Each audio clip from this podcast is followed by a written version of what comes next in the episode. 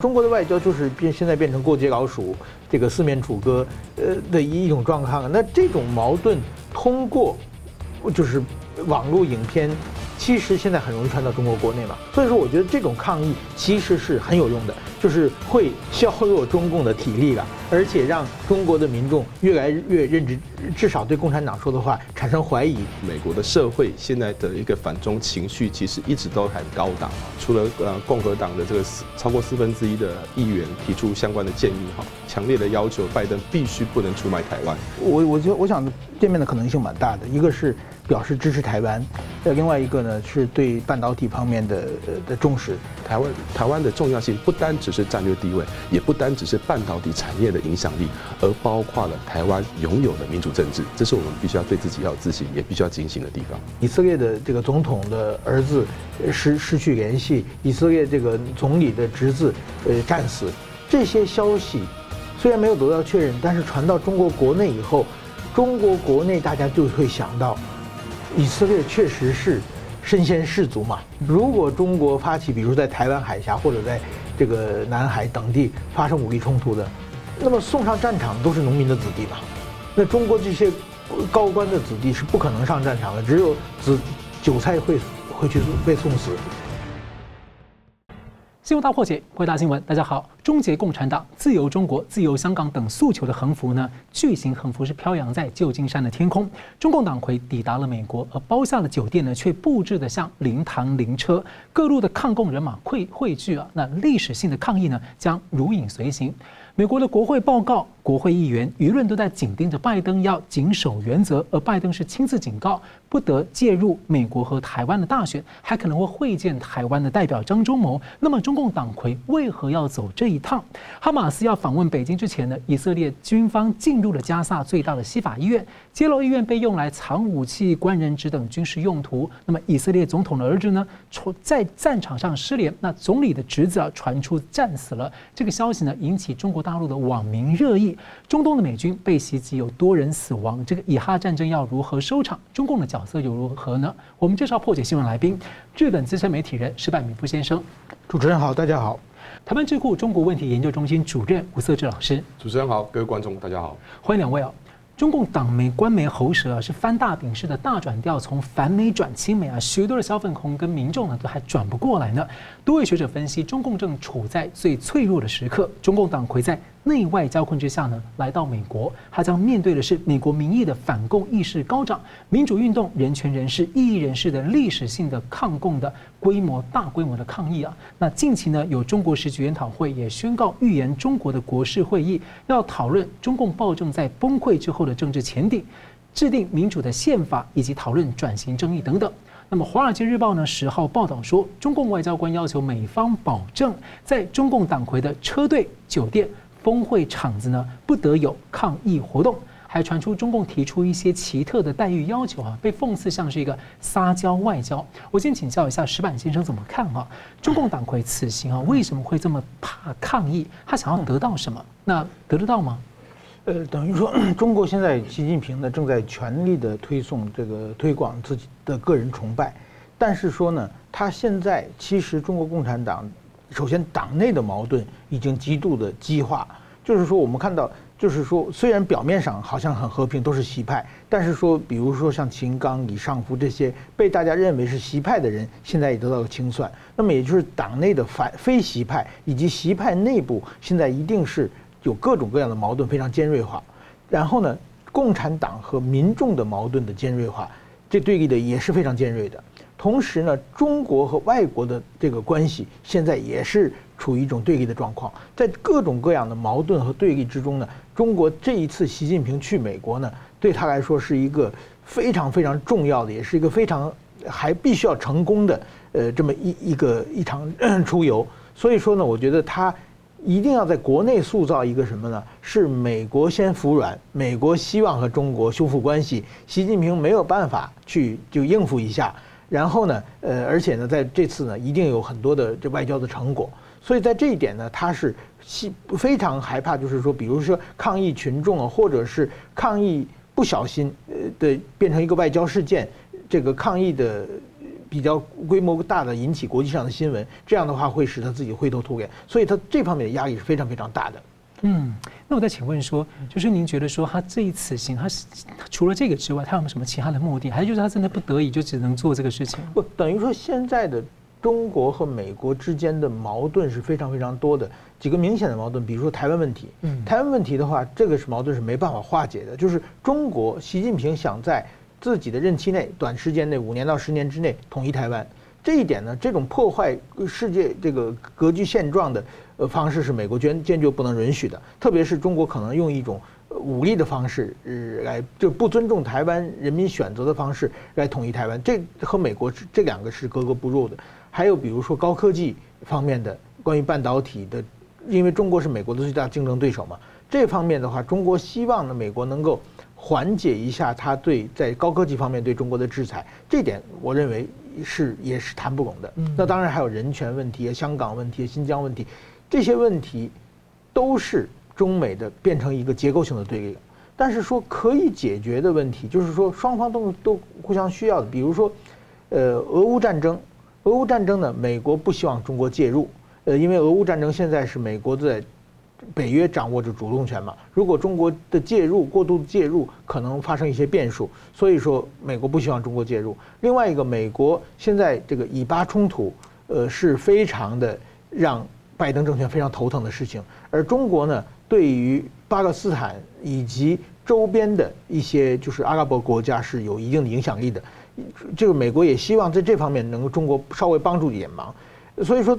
在这这个方面呢，有一些问题可以谈。当然，现在呢，最明显的就是关于气候问题嘛。气候问题是对中国来说是可以让步的一些问题嘛，就是有些表面上的问题是可以谈的，但是说真正的双方构成双方深刻对立的这个问题是解决不了的。因为现在目前看起来消息出来的时候，第一个可能会恢复这种。呃，就是可能军事沟通，那再来一个的话，就是说在芬太尼上面打击芬太尼，对中方会配合，但这等于是无本生意，因为美国讲了那么多年，你根本就是有意的放纵，也是你停的，就等于是无本生意嘛。嗯，对，这个这个等于说，这这个对中国来说是都都可以做到的，包括就是说，呃，这个气候变迁的问题，温地地球温暖化的问题，这个中国也是可以表面上答应，实际不做嘛。中国从当年参加这个 WTO。之后，中国在国际上答应了很多事情都没有做到嘛。那么，我觉得他表面上答应一个给给拜登的，在总统大选之前给他一个小礼物，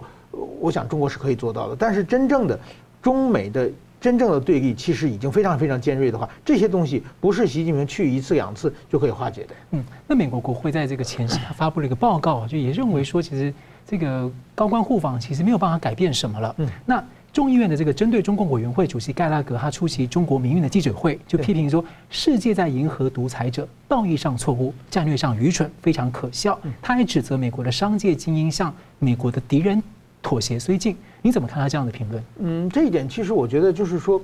美国和中国的关系呢，我觉得有两条路线，一条是尼克松路线，一条是川普路线。尼克松路线就是对中国采取绥靖嘛，就是说希望能在各方面帮助中国的经经济成长。然后呢，呃，中国经济成长之后呢，自然中国的这个要求民主化的声音就会高涨嘛，中国就会变成民主化，变成世界的主流社会的一员。那么，川普路线呢，就认为是这个尼克松路线已经失败了，所以川普的时代呢，开始跟中国的完全的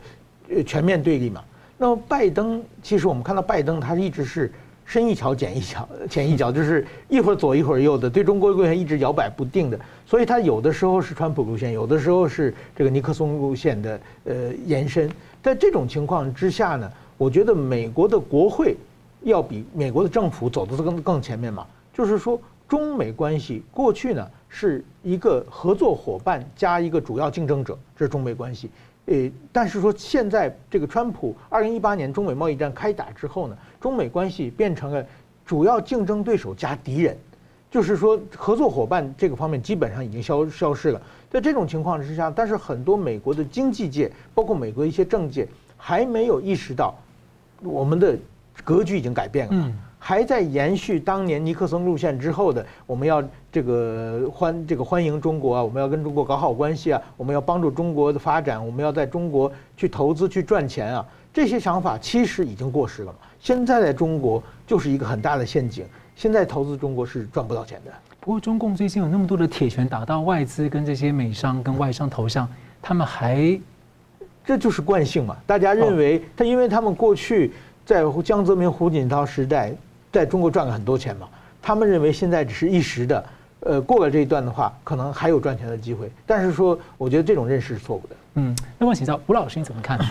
是，当然了，我们看到，比如说这个习近平到美国去，这个毕竟这个场是美国的主场，他当然担心说，好好不容易到了美国去访问，好跟他八年前二零一五年到美国访问的那个场景其实完全不一样。他也认知到，以目前中国的在国际上的处境，面对美国的打压也好，或国内经济下滑的这样的一个形势，他到去去了那边，当然是处于一个劣势的状态。那这个劣势的状态，他又会想到说，如果到那边会不会呃没有人迎接他之外，可能还有很多人会站出来抗议，所以但不希望这个画面啊这么难堪。不过呃，我觉得呃，是不是中共有这样的刻意的哈防止这个抗议人人士哈？我觉得呃。大家可以去想象哈，那个中共它其实某个程度上在这些画面，它可以做很多的剪辑的。嗯，也就是说，其实国内能看到什么，其实就是中共中共来决定嘛。所以，呃，习近平就算有遇到这个抗议的人潮，也势必也会遇到。但是呢，在中国内国内的民众会不会看得到？我觉得这个恐怕，我觉得中这样的想法是多虑的啦。好，那另外的，我觉得其实可以去思考的地方就是说。呃，我们看到过去今年四月跟今年十月，蔡英文总统啊，以及赖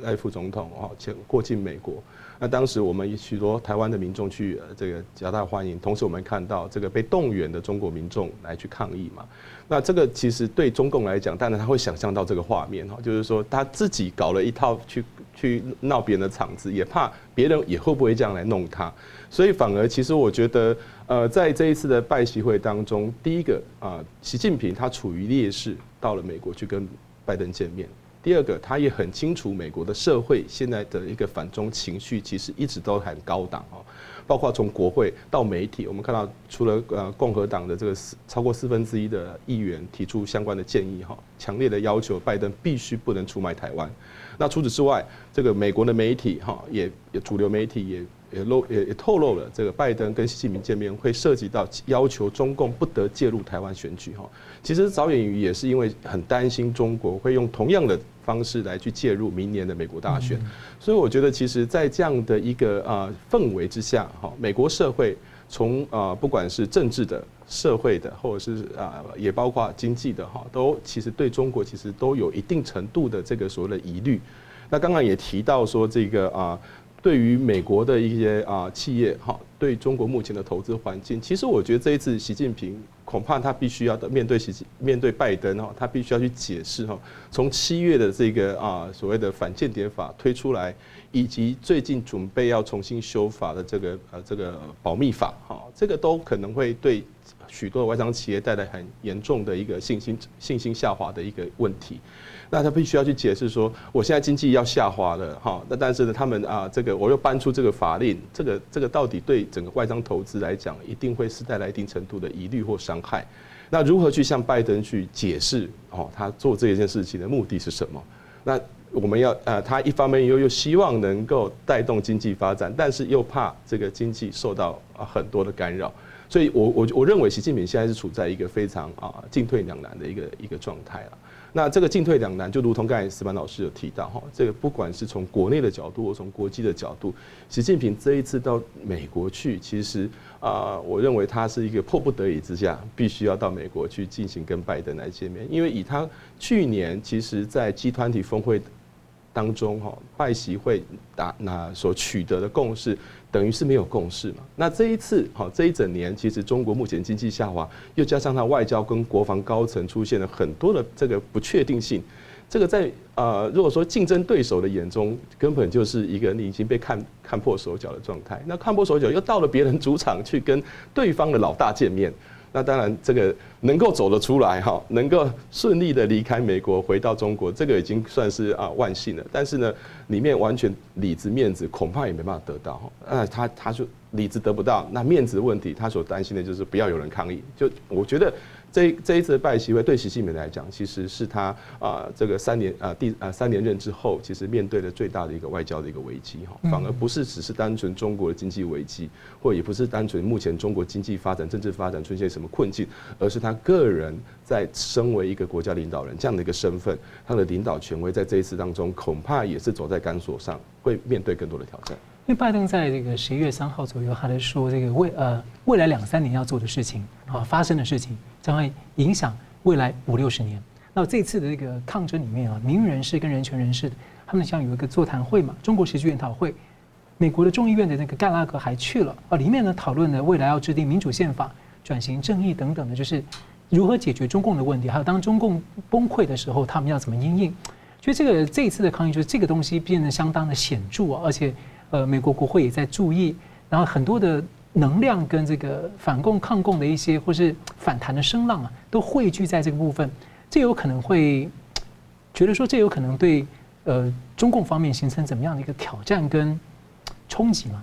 当然，这一定会带来一定程度的挑战，因为对中共来讲，其实他过去在对呃在海外所进行相关的统战的动作。都无非是希望透过民族主义来建立中共在国内的领导地位，也就是换句话说，透过海外的华人来去串联各种所谓的爱国爱国的思想。但是呢，他他们也认知到说，其实不见得所有海外的华人对于中共的政权是认同的。那一旦在中国在过去当中经济非常好的时候，或许海外的这个华人可能还会觉得说自己的祖国是强大的。但是呢，现在中国经济在下滑，以及面对的国际上的风险，其实某个程度上，这些华人恐怕更多的会看到中共的一个执政无能的一个真实面。那站出来抗议，这恐怕也是让习近平来讲会面对更多的压力。过去他们认为说这些民粹主义、民族主义对他来讲是有帮助的，但是现在反其道，可能对他们来讲是一大很大的伤害。嗯，那石板，王请教说，像这样的议这样的这个抗议议程，会让。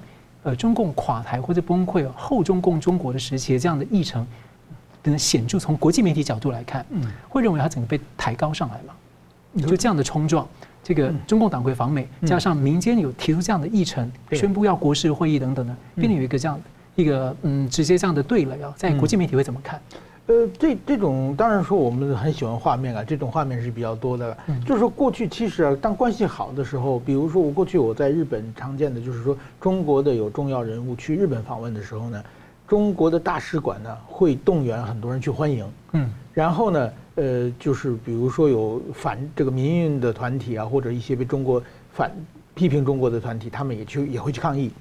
但是说这个日本的警察。它是有很多的，就是说让这些抗议团体在什么地方抗议，这个其实有很大的学问嘛。那有的时候让让你在一个根本看不到的一个停车场里面抗议的话，那就是完全是看不受影响的嘛。但是说你如果把它安排到一个他可以直接看到的，或者中国的媒体不得不可以录像避不掉，对避不掉的方式，这就是完全不一样的。那么现在中国其实很明显，中国的外交就是变现在变成过街老鼠，这个四面楚歌。呃的一种状况，那这种矛盾通过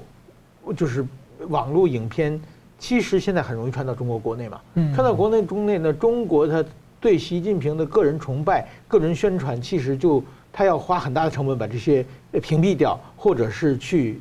再塑起成习近平的个人崇拜，这个他会花巨大的这个社会成本的。所以说，我觉得这种抗议其实是很有用的，就是会削弱中共的体力了。而且让中国的民众越来越认知，至少对共产党说的话产生怀疑，诶，是这个习近平的支持者越来越少。嗯，好，我们休息一下，马上回来。欢迎回到新闻大破解。APEC 峰会呢，美国总统拜登呢可能和台湾的领袖代表张忠谋一对一会面。那白宫方面还放风啊。拜登呢亲自警告中共不要干预美国台湾的大选。那么中共党官媒的喉舌放风呢是罕见的，几乎呢比较没怎么提台湾。所以我先请教石板先生你怎么看啊？这个拜登跟张忠谋的可能的这个双边会谈，还有就是说目前台湾大选的走势啊，中共的干预情况。呃，首先我觉得这个拜登跟张忠谋见面的当然是很呃，虽然没有我我觉得我想见面的可能性蛮大的，一个是表示支持台湾。呃，另外一个呢，是对半导体方面的的重视，呃，但是说这个日日程还还没有安排下来，我我想如果在排的时候，拜登一定把张忠谋放在比较优先的地方。那是国安会秘书长直接出来放消息，所以如果不成的话，有点尴尬。嗯，我我我也在场，那是记者问的，所以说我觉得还有有点还还不好，因为这个毕竟这个 APEC 峰会有重要人物非常非常多嘛。是。但是如如果他见了这个张忠谋，我觉得是一个非常重重要的行程，对台湾来说是非常重要的了。那么呃，关于就是说现在对台湾的总统大选这个方方面呢，就是表面上这个中国和美国都不介入，但是实际上呢，对台湾大选的。对双方的影响都是非常非常大的。那么，中国呢是非常不希望看到台湾的这种亲美本土的政权，就或者亲美去中，就是不是反中，但是慢慢会去中国化嘛。这种的话，对习近平来说是非常不愿意看到。所以说，现在台湾的所谓的蓝白河，所谓的就是说台湾的在野整合，其实中国已经非常明显的介入了嘛。包括比如说郭台铭。他就是中国的宋涛，很明显的在希希望郭台铭不出来选嘛。包括后来现在郭这个富士康的税和土地使用状况被调查，这就很明显是借希望中国希望台湾的在野能够整合，呃出来。那么作为美国来说呢，美国是非常不希望台湾出现一个亲中，呃以美的政权。虽然不是反美，但是以美嘛，就是说。看着美国都不顺眼嘛，而且美国做什么都是认为美国一定有坏心、坏心眼在后边，所以说我觉得美国很，当然中国和美国对台湾呢，中国会用各种方式来介入台湾的选举，就刚才讲到，中国会有明目张胆的让某个候选人不让，这个给他一些施加压力，不让他出来，或者是比如说最近的这个蓝白河的多次谈判，多少次我们看已经破局了嘛，但是说又做起来谈，有有人。重要的人物出来放话，这个很很可能就是后面有中国的力量。虽然我没有证据，但是说有一个看不见的大手，让双方不得不坐下来谈的这方面的压力。所以说，我觉得这是一个很明显的。但是说美国的话呢，他可能不会像中国这种呃明目张胆的来介入选举，但是美国会表示非常非常大的关切。而且呢，就是说台湾如果说变成一个亲中政权的话，美国的。包括日本的整体的对台湾的战略和对中国的战略都要做一个根本性的调整嘛？这根本性的调整。对啊，就是过去现在如果台湾是一个亲美的政权的话，那么他们是联合台湾抵抗中国嘛？嗯。如果台湾变成亲中政权的话，那么他要把防线退到日本啊，防止台湾和日日本联手。就是这个这一点的话，在日本也是非常明显的。当年马英九政权的时候，这个。保钓人，所谓的保钓人士，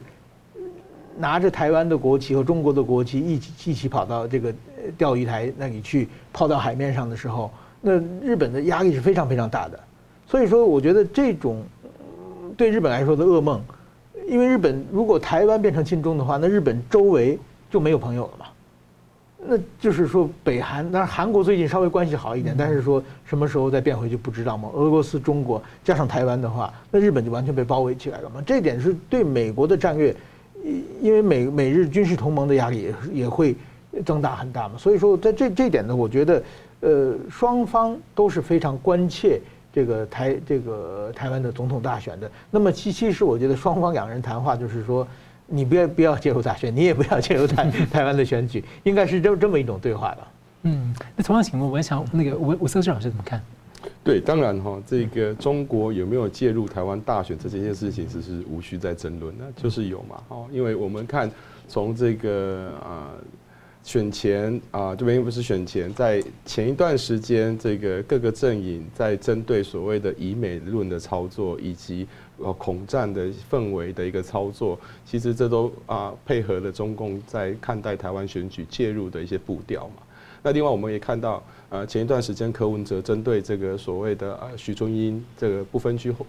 列列入名单的一些态度，以及徐春英之后再引起的国内的相关舆论的讨论，这明显在背后都是一个跟中国有相当绵密的一个关联性，更不用说，就如同刚才石石班老师提到的哈，就是蓝白合这件事情，这个呃在选在登记前哈，这个路回风转哈，这个突然哦还有达到。找到一个可以合作的机会了，这个突然这个时间点，哈，出手的时间点，然后重要人士出手的时间点，这个背后当然它一定是有许多的策略安排跟很多的这个影响在里面所做出来的呃施压，让两边的阵营都必须得回到谈判桌上来进行合作。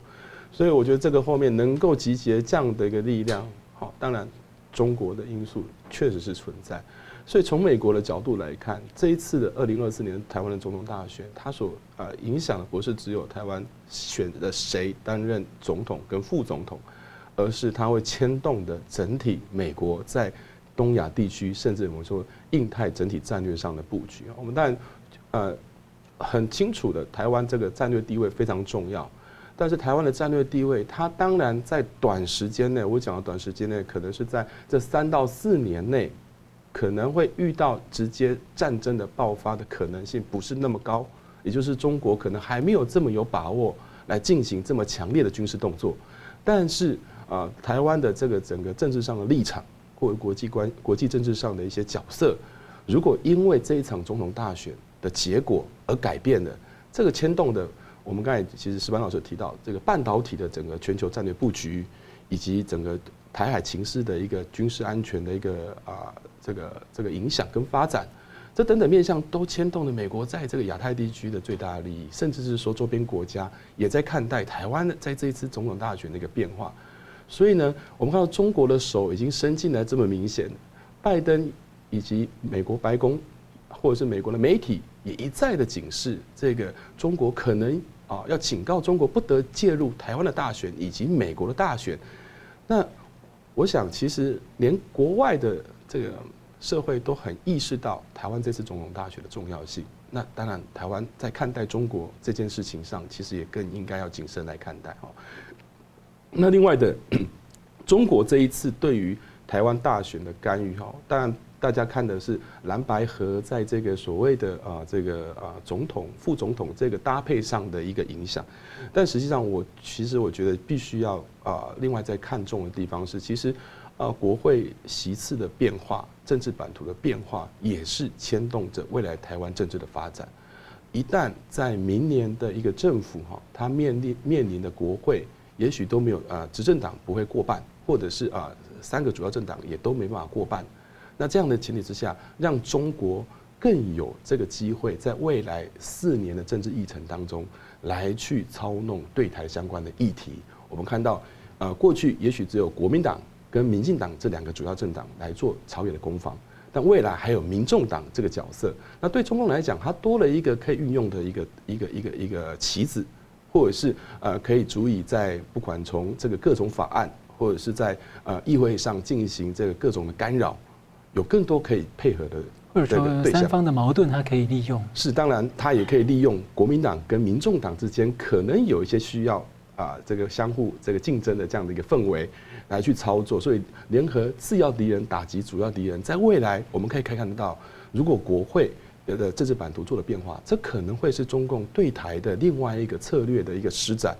二零零四年的总统大选以及立委选举的结果，也就有有这样的意味出来了。那我们看到现在以中国习近平他的一个掌权的状态，以及他目前国内的一个一个所面临的困境，以及国外的压力，其实更有可能对台湾施以更多的压力。而且这样的压力在明年开始会比这个二零零四年那时候会更大。所以我觉得，其实台湾必须要很慎重的看待美方在针对中共介入台湾大选的重视，这样的角度去思考明年总统大选的重要性。而必须要做出正确的选择，否则在未来当中，如同石曼老师说的，国际社会的认知恐怕对台湾未来会越来越不利。那石板先生，请问，因为今天这个呃蓝白河看起来是有一个初步共识啊，那十八号会有结果出来，到底是谁当正谁当副？所以请问您基本看您怎么看这个？第一个是说这个大选的盘势会怎么走？因为那个郭台铭会怎么做？那第二个是说，好，如果就是蓝白河来对赖清德的话，我们有没有机会？我们媒体跟社会或者有机会？大家把这个选举的主轴议题拉到一个大家真正应该关心的地方。嗯，但是我觉得很难啊。就是说，中国就是我认为这次蓝白合背背后有中国的出手。那么中国出手的话，我认为中国现在是做两手准备。一个是呢，当然说，呃，这争取能够拿到一个呃，让下架民进党出现一个亲中的政权。如果拿不到的话呢，也希望台湾能够形成一个亲中的势力，保存一个亲中的势力，继续让他在就是中国国内和台湾互动，然后再操纵台湾人民其实是心向祖国的，台湾人民是想统一的。那么我们看到整个这场选举走到今天的来说，中国的操作其实是成功的，就是这场选举刚刚起步的时候，赖清德、侯友谊和柯文哲。这三个候选人都没有提到九二共识，其实对都是表示要亲美，跟中国只是通过呃交涉降低战争的风险。嗯，但是慢慢慢慢就不一样了嘛，不一样的。比如说，先是郭台铭加入，郭台铭是一个很明显的，是金门他宣言要和中国统一的色彩非常鲜明。然后侯友谊过来以后，他接受了九二共识，然后呢也变成一个统派，然后。柯文哲最后把徐春英要提名，就是和又和一些统派，比如说邱毅联合在一起。那么就是说，除了赖清德以外，三个候选人一个一个都变到，就是按照中国的论述跑到中国的阵营里面来了。所以说，这个力量整整合之后，选举不管什么结果的话，对习近平来说的话，至少会延续到，比如说二零二八年的选举，那个时候国民党阵营还有一个蒋万安。可以，就是说一个活棋可以出现嘛？所以说，我觉得这这场战到选战打到今天的话，至少中国已经赢了一半。但是我们可以看到，像不管是侯友谊也好，嗯，蒋万安也好，其实大家对于就是说他们呃，就跟台湾的这个本土也有很多的比较多的关系啊。像侯友谊是本土出生的，对对。那蒋万安其实也在台湾出生，也是这么后代。所以，您觉得说呃，他们上来会不会？也许带动，就是也许中共的这个算盘不见得打得起来，或者说不，我们你们看到就是，首先就是侯友谊和柯文哲这两个都是台湾人嘛，其实他们一开始的团队都没有什么统派，就是没有什么深蓝的嘛，但是很明显现在已经借壳上市了嘛，就是说他们的从这个金普松进来之后到马英九出手，基本上他们的团队就是他们被架高高的空架起来，然后他们下面的团队已经被深蓝统派。所占领了，所以说我觉得这个变化是值得关注的。这个有点担心，说在是不是选举的过程当中，中共在利用他们的竞争跟矛盾的时候，对，慢慢用一些东西看怎么样把他们的立场表态的东西拉过来。那大家可能为了赢，就有点变成偏过来。对，但最后变得可能就被中共拿来牵制了。对对对，就是这样。对，好的，那吴老师要补充吗？是啊，对我非常认同这石板老师提的哈。其实呃，我们看从。白蓝河或者是蓝白河哈，在各种在之前啊这纷纷扰扰的过程当中，看起来好像没没有一个结果，但是呢，最后又突然有了一个结果。那这过程当中彼此之间互相交集哈，这我们看到其实不管柯文哲或者是啊这个国民党内部的人，其实那个啊辱骂对方的一个方式哈，其实也不输于正式的选举了。所以竟然到最后还是可以缝合在一起。显然，其实两个两边，或者是侯柯两人，其实对于未来国家的一个治理的一个愿景是不存在的。甚至我们讲的最高大上的话，其实他们在政治价值上是非常弱弱势的。他很弱势的，就会让需有所谓的大中国情怀的马英九，因为借由九二共识这样的力道伸手进来，甚至我们刚才这个矢板老师是借壳上市。所以，一个没有灵魂或者是没有价值的候选人，或者是他所串串出来的，呃，成为一个所谓政治上的骑墙派，那到最后他会很容易被我们讲的说，呃，俗话讲的就是说，呃，跟着被鬼牵着走，哈，这我们所以看得到他最后为什么蓝白合有机会这样的一个，呃，突然间又合作了，那就是利益分配好了，那价值其实并不是那么重要，那就会让有一些。更亲中的人，他对于中国的情怀更深的人，从中介入或见缝插针。不过最近也看到那个国史馆合作这个蓝绿合作出版了蒋中正的日记啊，那他的这个啊孙媳妇蒋方智怡还特别引用这个蒋公的精神，强调就是要反共，然后也强调说这个要保护这个民主等等的，要坚守民主阵营之类的。所以您觉得说，呃，像不管是侯友宜他们等等，其实很多选民他们都还是蛮就是很。坚信这个中华民国宪法啊，或者说这样的民主体制跟自由人权，有没有可能就是说，用什么样的方式在选举过程当中，能够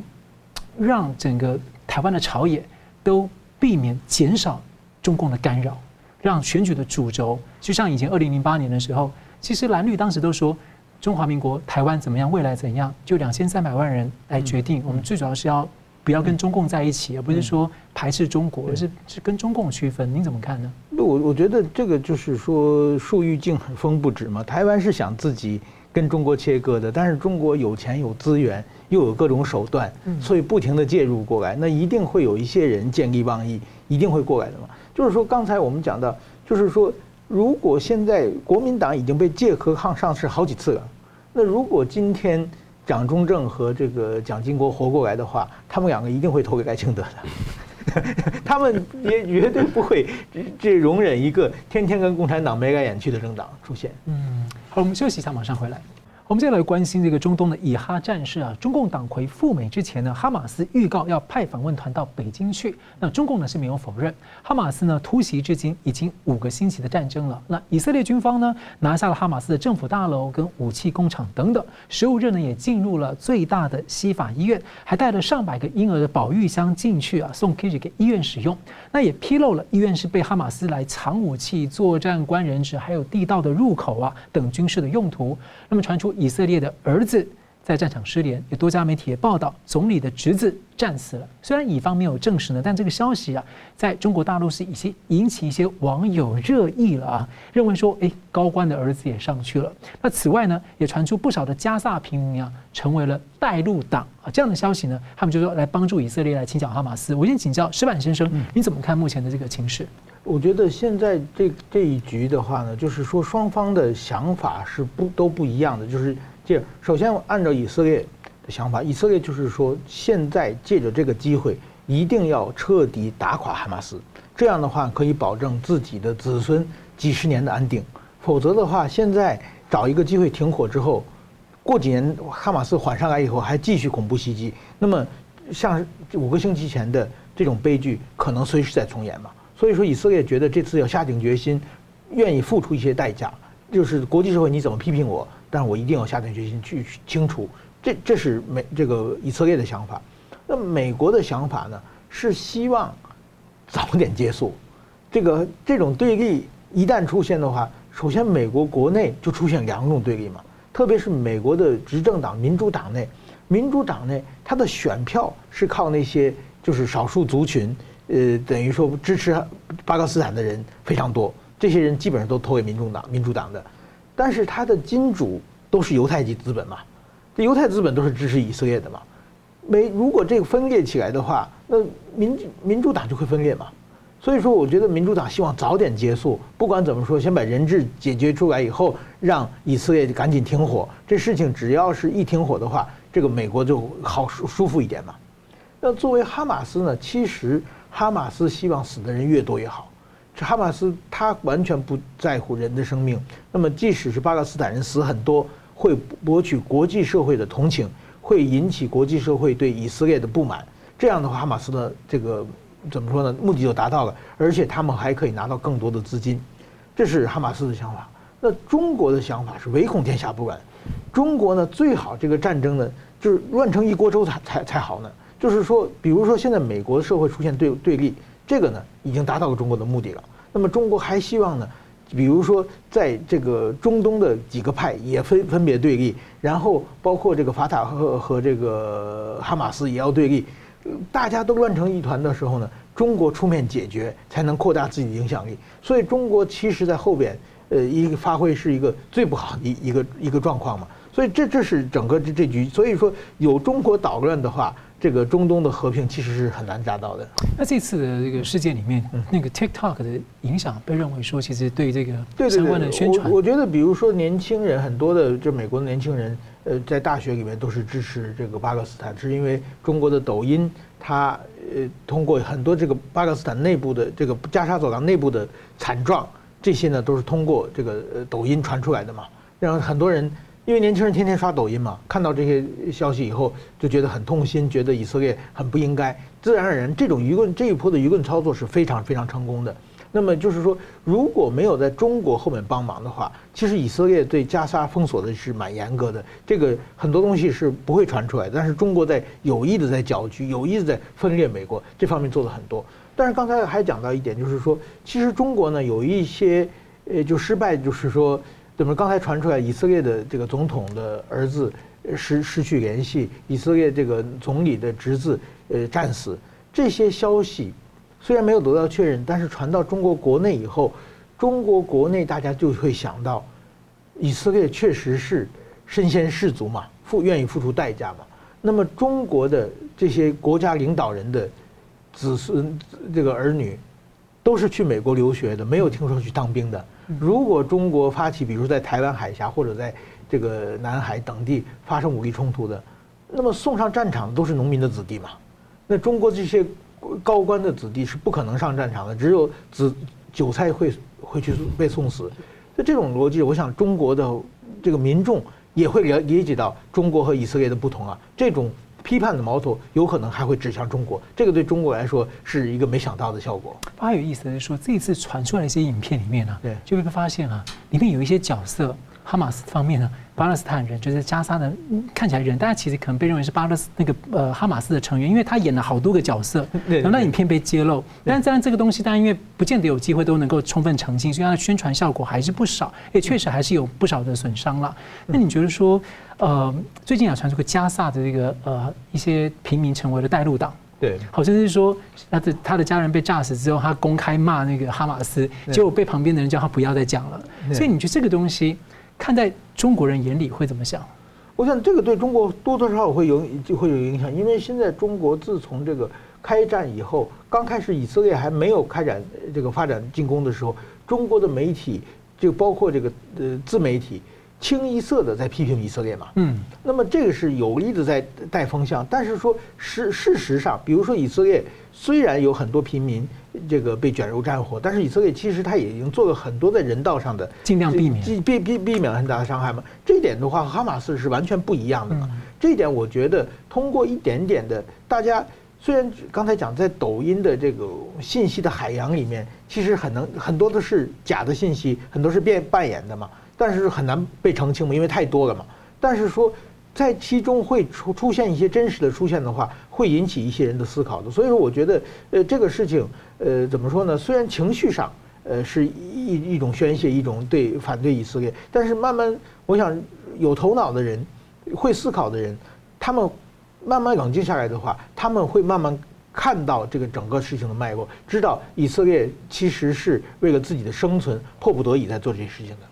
所以中共现在一直在讲说，所谓要什么创新人民战争。其实很多大陆人看哈马斯的打法，就是人民战争，就是共产党那一套，要把那个人民什么人盾啊等等的这个部分，你怎么看？那我觉得哈马斯的做法跟当年共产党的延安是一样的，通过宣传战嘛，把一个美国记者请过来，美国左派记者请过来，然后呃说我们我们怎么这个国民党怎么不好，我们这个延安是怎么爱民如子，我们怎么民主？其实这套完全是演出来的嘛。嗯。但是说美国的左派就相信了嘛，然后就传到全世界，这当时中国共产党在延安就得到了全世界左派的同情和支持嘛。我想哈马斯这一套应该是从中国学来的，而且他们在跟那个国军打仗的时候，经常把那个妇孺什么的送到前线去当人海战术。对，那个其实现在有有点让我看到哈马斯就想到这个，不知道中国老百姓会怎么看？对我所以说我觉得慢慢慢慢大家的我讲的谎言一开始会被蒙蒙骗，但是你不可能用谎言去。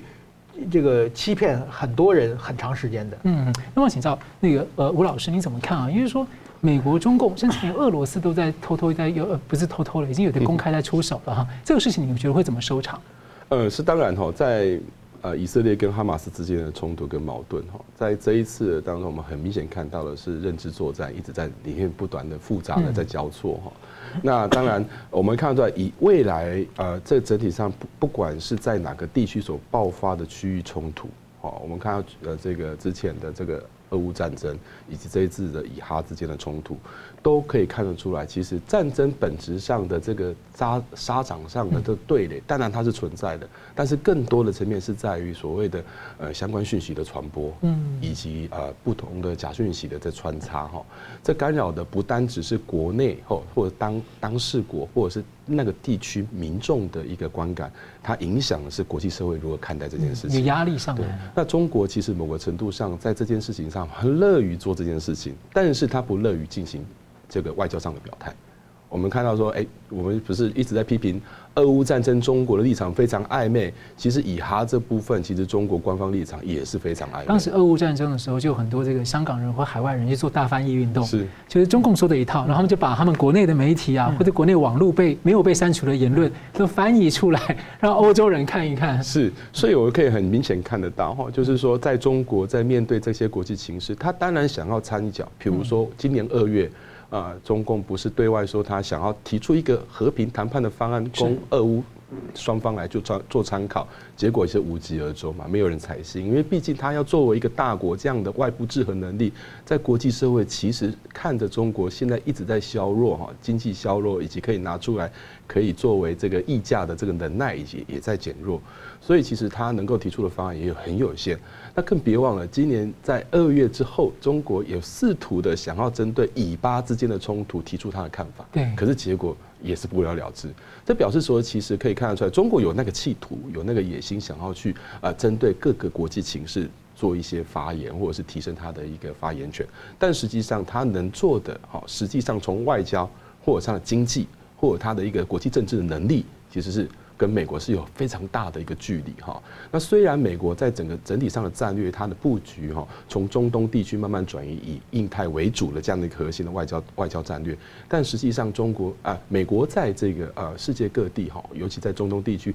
它还是有一定程度的影响力在那边，甚至是说欧洲国家跟美国在看待这个区域和平的发展，其实某种程度上有些是。立场是一致的。我们看到 G7 等等这些在美国主导下的一个一些西方国家，其实他们啊，在这个面对不管是从俄乌到以哈，甚至说台海情势，都很清楚的如何在民主国家进行合作。那这也为什么凸显出中国虽然他有心想要干涉，想要借此来去提升自己的国际影响力，但是却好像很难有一些角色出来，甚至说啊，这个能耐被看破手脚，或者是啊。大打折扣，这显然其实，在从我们如果从意识形态来看，或者从政治思想来看，其实中国很难透过他那一套方式，比如说他通过集权的控制，或者透过所谓他的这个官商之间的哈政经之间的一个复杂的一个组合拳的手段，来达到效果。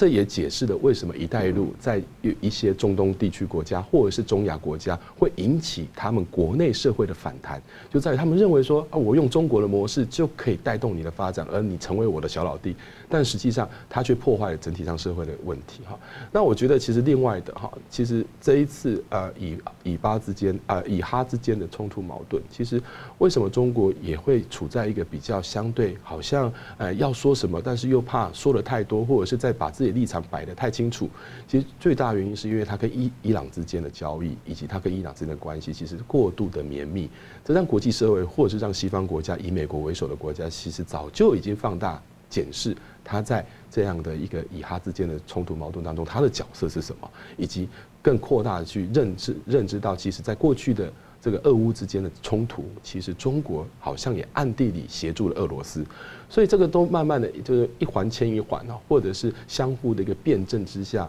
发现了哈，其实中国想要试图的不只是提升自己的能耐，而是破坏了以欧美国家。啊，为主所建立下来的国际秩序，那这看在呃美国来说，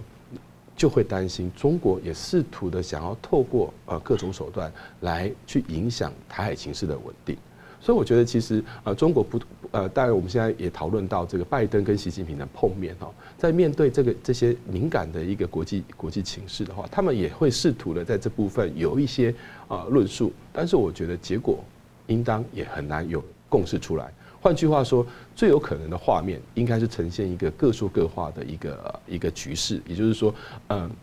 习近平继续在唱他所谓的全球倡议的这个部分的论述，然后拜登呢持续的啊在针对不管是以哈或者是啊这个俄乌或是台海情势的一个立场上，坚定的认为应该是要透过一个啊稳定的方式，或者是反对恐怖攻击的这样的一个这样的一个逻辑来去陈述他的意见。所以我们可以看出来，这一次啊这次。拜习会见面，在碰触到这个议题上，基本上还是不会有任何结果的。那换句话说，未来呃，是中国可以去进行干涉，还是美国？我个人认为，还是以美国为首的西方国家在这里面的角色还是会存在，会比中国更有能耐。因为毕竟我们刚才提到，中国能够去干涉国际的一个发展的一个实力，跟欧美国家还是有一段程度的一个距离。那么，请问你觉得说，呃，这个后续中共有可能会抛弃哈马斯吗？因为王毅的相关发言已经变了好几次了。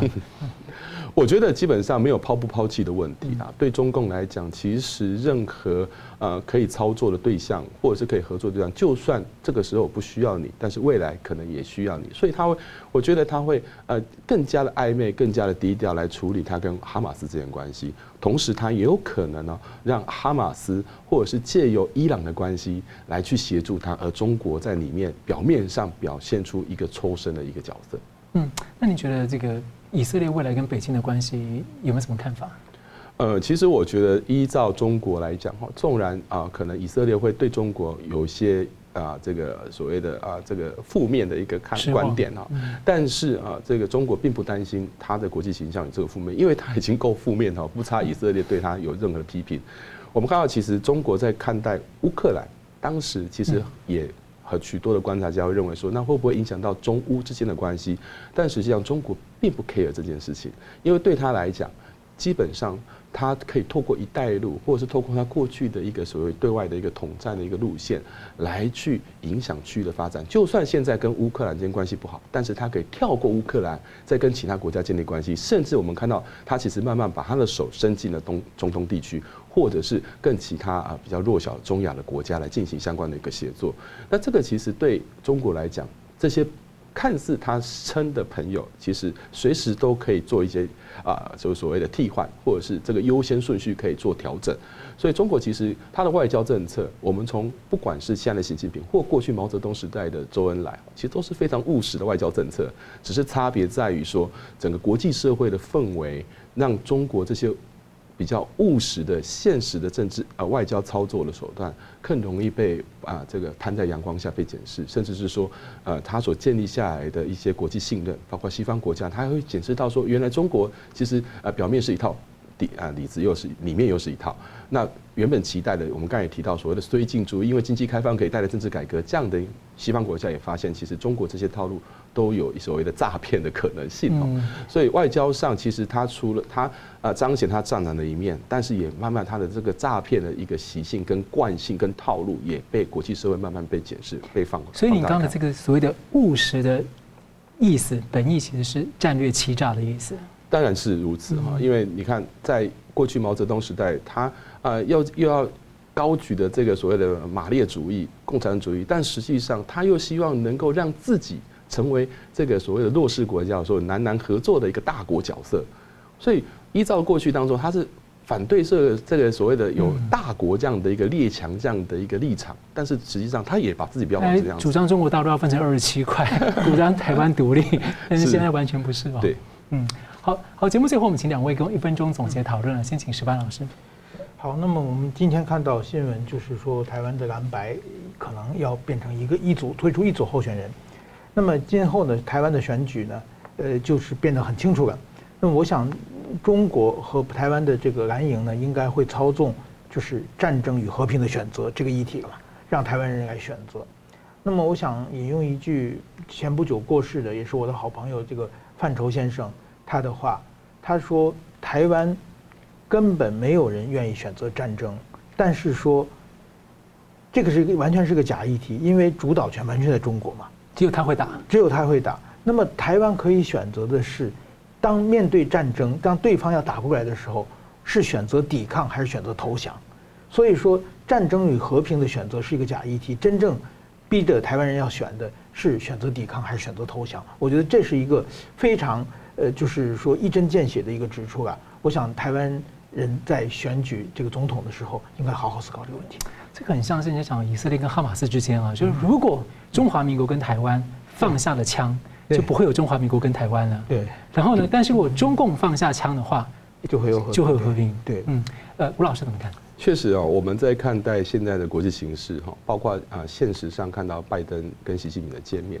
我们看到美国的态度，它针对啊这个不管从媒体或社会或各个呃政党啊，或者是在野党，主要在野党共和党，他们都会非常的警示，拜登在跟习近平碰面的时候，必须有哪一些不能去啊让步的地方。那台湾的议题被凸显出来了，那媒体也特别提及台湾大选的重要性。